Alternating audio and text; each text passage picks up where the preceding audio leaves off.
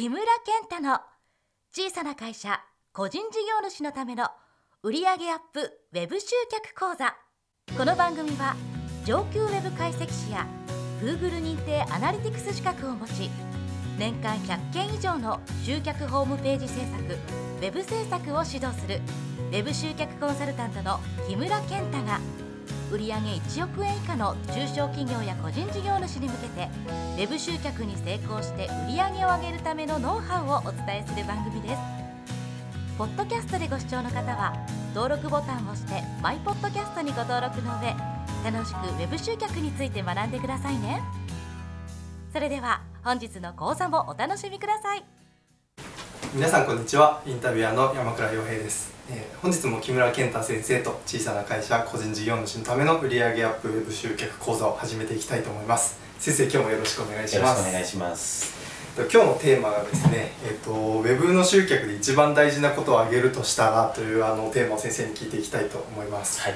まあ、ウェブ集客といってもこういろんな要素があると思うんですけれども、まあ、ホームページに来てもらうためにどうするかとか、まあ、どんなアクションを取ってほしいかとか、はいまあ、どうやってこうホームページまで来てもらうかみたいな、うんいろんなこう要素があると思うんですけども、はいこうあえて一番大事だなっていうものを挙げるとすると、うんどのようなことになりますでしょうか、えっと、ちょっとこの言い回しは前のこの SEO のお話の時にもさせていただいたんですけど、はい。ちょっとまずやっぱりありきたりな答えから入らせていただきたいんですけども、あのこれはまあ皆さんおっしゃることですが、はい。まずやはりお客さんの目線に立ちましょうと、はい。お客さんになりきりましょうと。なるほど。ですね。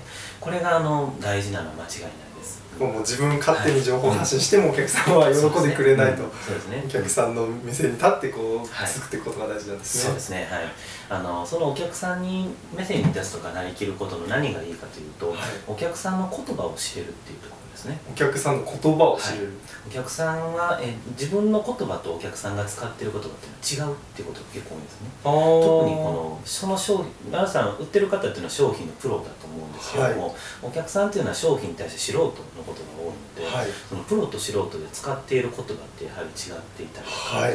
でそうするとその自分のプロの言葉だけで語ってしまうと、はい。どうしてもその伝わりづらいというか響きづらい。っちょっと分かりにくかったり難しかったりしますかね、ていうことになりやすいですよね。へー。っていうところのこのギャップを埋めるためにもはい。やっぱりまずお客さんになりきると、うん。お客さんってどういうことを考えてるのかなってどういうことを考えてるかなっていうのは結局どういうことを使っているのかなはい。というのにつながっていきますので、そこを考える作業っていうのは必ず必要になってくると。あうん、具体的にはそのお客さんにアンケート取ったりとかねお客さんと喋るっていう作業でもお客さんがどういう言葉を使っているかっていうのを引き出すことができますしあとはどういう検索されるのかなっていうねこう想像していくことも大事ですよね。なるほど。そのまあお客さんのことを考えるということ、はい。まあイコールでなんですけど、まあ、近い部分でお客さんがどんな言葉を使っているんだろうっていうポイントを絞ってこう考えてみるっていうのがまあ大事な部分ってことなんですね。そうですねでまあ、それだけだとちょっとありきたりなのでもう一歩ちょっと踏み込んで話をすると、はいあの私がその特に大事だと思っているのはそのホームページでですね、はいそのホームページでしたいのは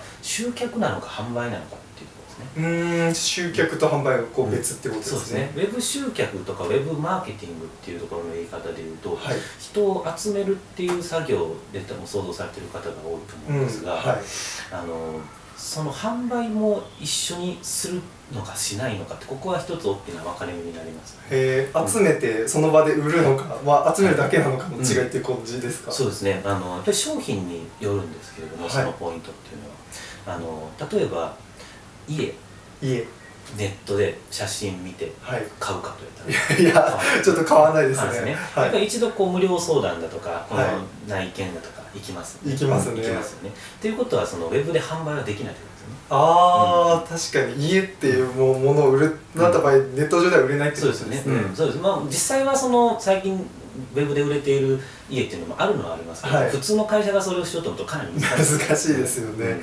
そうなんですよね。っていうところでいくと自分の商品はそのウェブでそもそもウェブだけで売れるものなのかというところをまず考えないといけないウェブ上だけで売れる商品を扱っているかどうかまず自分がしっかり把握しておくことは大事ですね。ね。なるほど。結構それをこうなんというか一緒くたに考えて集客と販売を一緒くたに考えてしまう人が結構多くてですね。